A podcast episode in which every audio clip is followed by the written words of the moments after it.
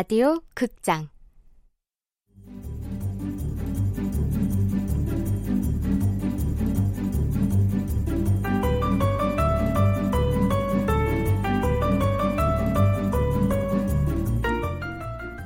시트콤.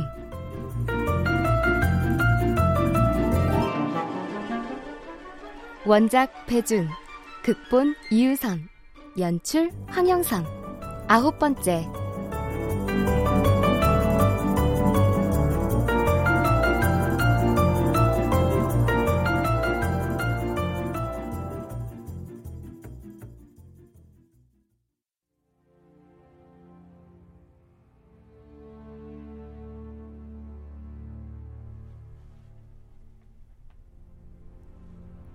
내 몸이 가벼웠다. 마치 진공 상태에 놓인 듯한 기분이었다. 내 자신의 질량을 전혀 느낄 수 없었지만 부유하고 있음은 느낄 수 있었다. 떠 있었는데 움직였다. 움직이고 있었는데 달았다. 난 지금 엄청난 속도로 어딘가를 향해 던져지고 있었다. 너무 빨라. 온몸이 분자 단위로 쪼개지는 것 같았다. 이 비행이 영원히 끝나지 않았으면 하고 바랐다. 그러나 열망하는 순간 속력은 뚝 떨어졌고 난 눈을 떴다.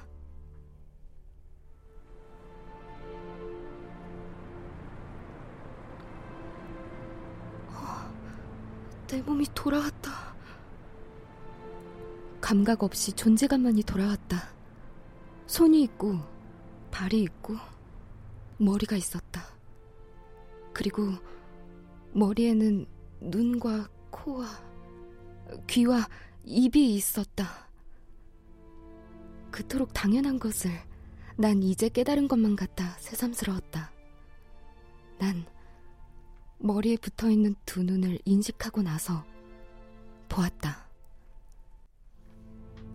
여전히 암흑뿐이었다.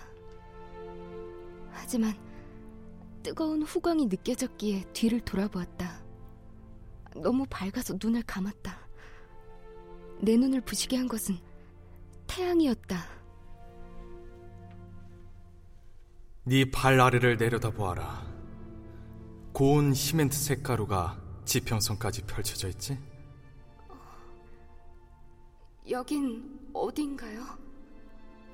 달나라인가요? 고개를 돌려보아라. 맞은편에 지구가 보여요. 근데 호떡만한 크기예요.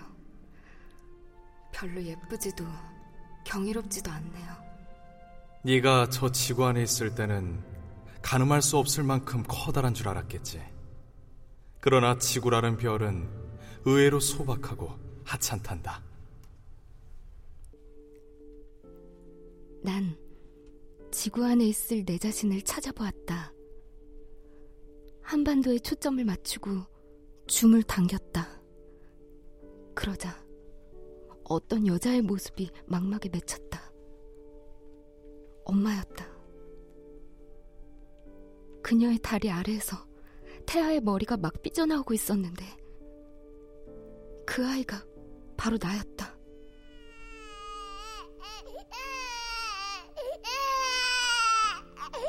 그 순간 내 몸이 부르르 떨렸다. 갓 태어날 당시의 추위와 공포가 달까지 도달했다. 보아라. 아기는 느닷없이 펼쳐진 혼돈에 대처하기 위해 필사적으로 먹고 싸고 잠을 잔다. 그리고 운다. 마치 울기에 태어난 존재인 것처럼 쉬지 않고 울지. 세상은 아직 아기가 감당하기에는 너무 건조했고, 촉촉한 아기는 메마른 세상에 자기를 맞추기 위해 물기를 짜듯 눈물을 짜내는 거란다. 아, 제가 아기였을 땐 저렇게 울기만 했군요. 보송보송한 새 생명의 향기가 풍기기 시작할 즈음 아기는 이유 없는 울음을 졸업했고 조금씩 주의가 보였지. 아기가 처음으로 인식한 것은 자신을 향한 엄마와 아빠의 미소야.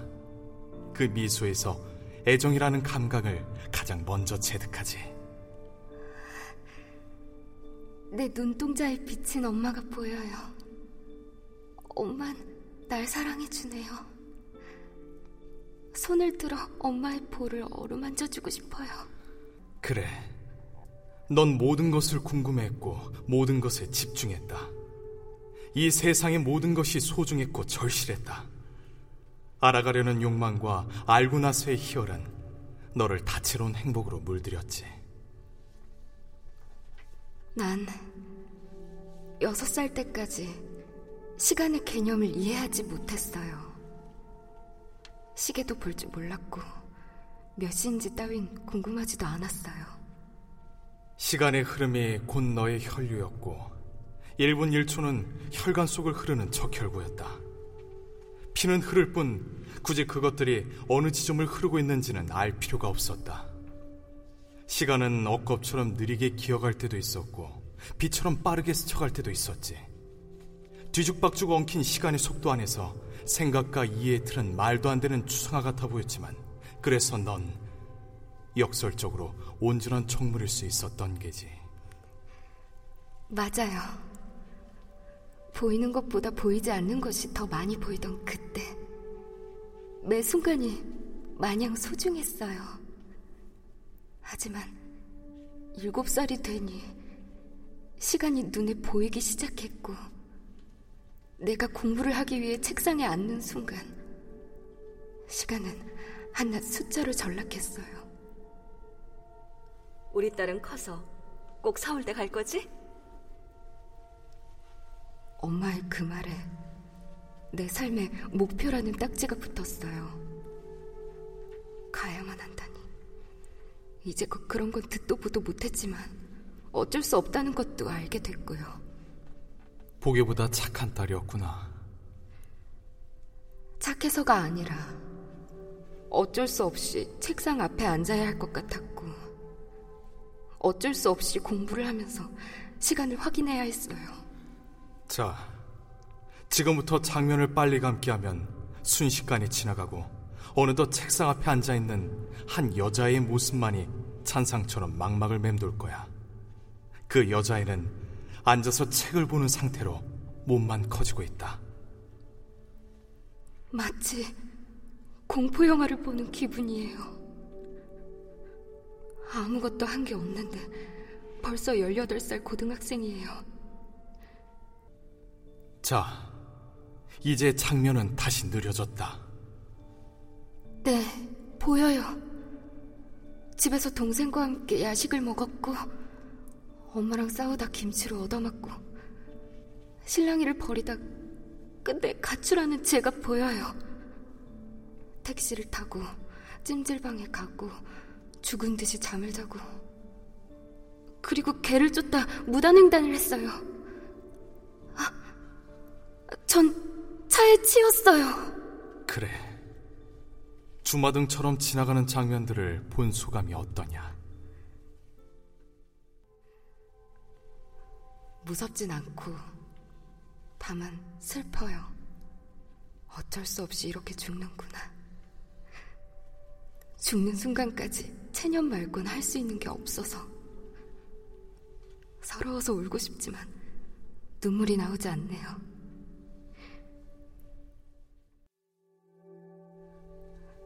돌이킬 수만 있다면 다음 생은 이렇게 살지 않을 거예요.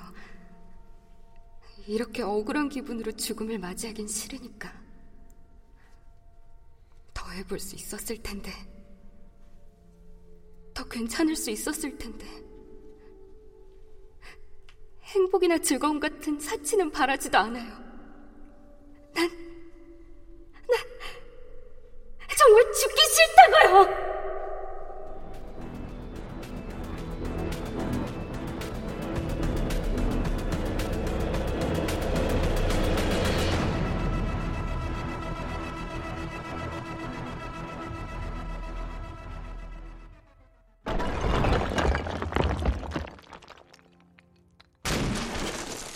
머리가 바닥에 닿았다. 커다란 소리와 함께 온몸이 진동했다. 다리 쪼개지는 소리가 한 번 들렸고, 이어서 두 번 들렸다. 이어서 네 번 들렸고, 계속해서 파열음의 주기가 기하급수적으로 짧아졌고, 초당 수천만 번 부서지다 못해 달은 마침내 가루가 되었다.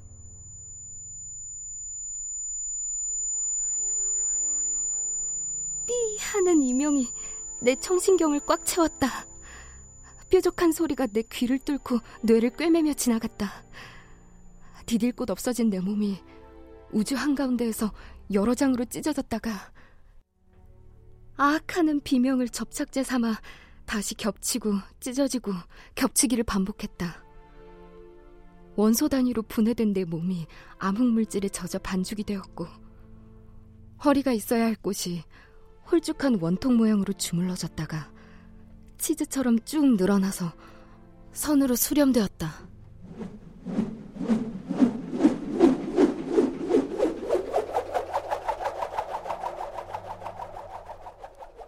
난 지금 달의 대기권을 깨고 있었다.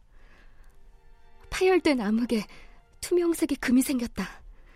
이윽고 대기권이 얇은 유리 조각처럼 잘게 깨지는 순간 껍질 밖에서 기다리고 있던 코발트빛 우주와 새롭게 빛나는 커다란 지구가 보였다. 난 그곳을 향해 전속력으로 날아갔다. 연료는 단 하나.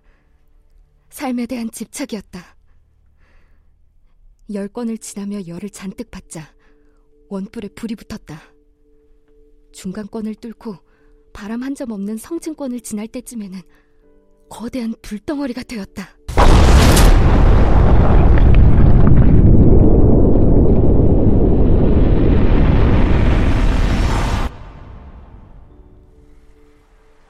폭발음이 일시에 멎었다.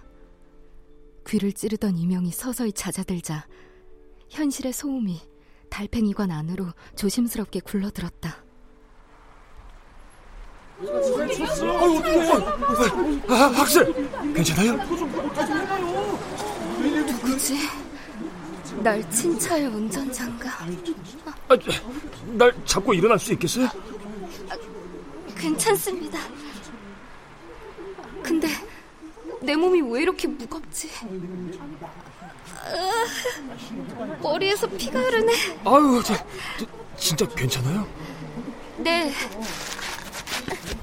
걸을 수 있어요. 아, 아, 아 저기 하, 학생. 아, 저 피도 좀 나는데 병원에 가지.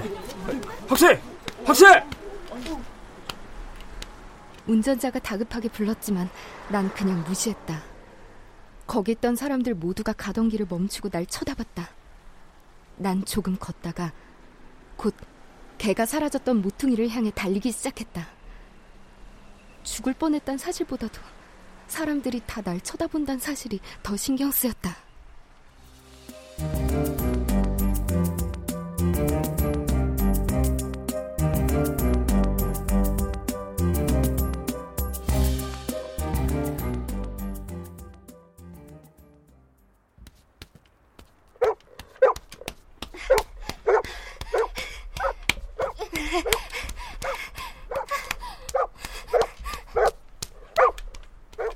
모퉁이를 돌자 멀리 떨어진 개의 뒷모습이 보였다. 개가 눈치를 채고 뒤를 돌아보더니 날 보고 기겁하며 몸을 들썩였다. 하지만 도망치진 않았다. 꼬리로 땅을 쓸며 얌전히 날 기다리더니 순순히 잡혔다. 피 흘리며 휘청휘청 달려오는 내 모습에 아마 겁을 먹은 것 같았다.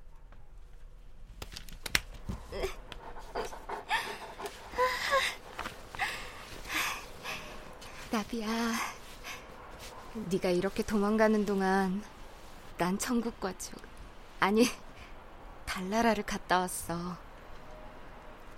이렇게 다시 만나서 정말 반가워. 네 주인한테 전화를 다시 걸어야 되는데 아, 이마에서 피가 나네. 어디에서든 일단 씻어야겠지? 아, 저기 편의점으로 가자, 나비야. 어서 오세요. 아니, 쟤 뭐야? 머리에 피하며 개까지 데리고.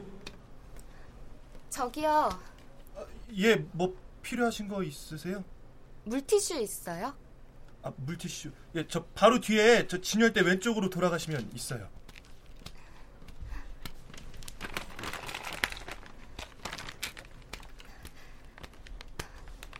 저기 죄송한데요. 예. 제가 사고로 피를 좀 흘렸는데 돈이 없어서요. 정말 죄송한데 이것 좀 공짜로 주시면 안 될까요? 아, 그 피를 물티슈로 닦으려고요? 네. 병원 가셔야 할 것 같은데. 그 정도까지는 아니에요. 예, 뭐, 그, 러세요 예. 난 땀을 닦듯이 손등으로 피를 훔쳐내며 가볍게 미소를 지었다. 그리고 기둥에 부착된 거울 앞에 서서 내 상태를 점검했다. 우선은 물티슈로 피를 닦았다. 바닥에 찌운 곳은 정수리 왼쪽 부분이었다. 어느새 피가 굳어 출혈은 멎어 있었다. 꼬리뼈가 약간 아팠지만 딱히 멍이 든 곳도 없어 보였다. 피를 얼추 닦아내고 나니 더 이상 차에 치인 사람처럼은 보이지 않았다. 저기 정말 죄송한데요. 슬리퍼도 하나만 가져가도 될까요? 예, 뭐 그러세요. 예. 진짜 고맙습니다. 나중에 꼭 이 물건값 갚으러 올게요. 정말 감사합니다.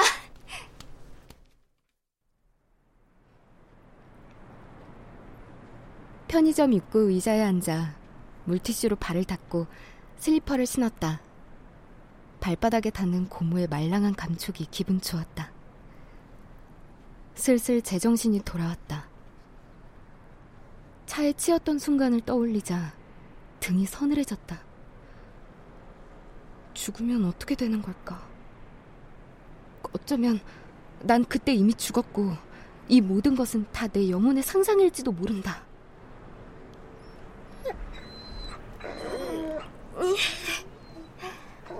나비야, 나 너 때문에 죽을 뻔했잖아. 편의점 알바 천사님 전화로 니네 주인 불렀으니까 이제 곧 올 거야. 내가 차에 치이고도 이렇게 살아남은 건 기적일까, 우연일까?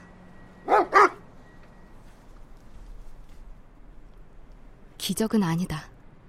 그러나 단순한 우연으로 치부하기엔 너무나 무거운 경험이었다. 난 찰나인 동시에 영원 같았던 달 세계를 떠올렸다. 대체 뭐가 달라져 버린 걸까? 그 순간 난 집으로 돌아가야겠다고 결심했다.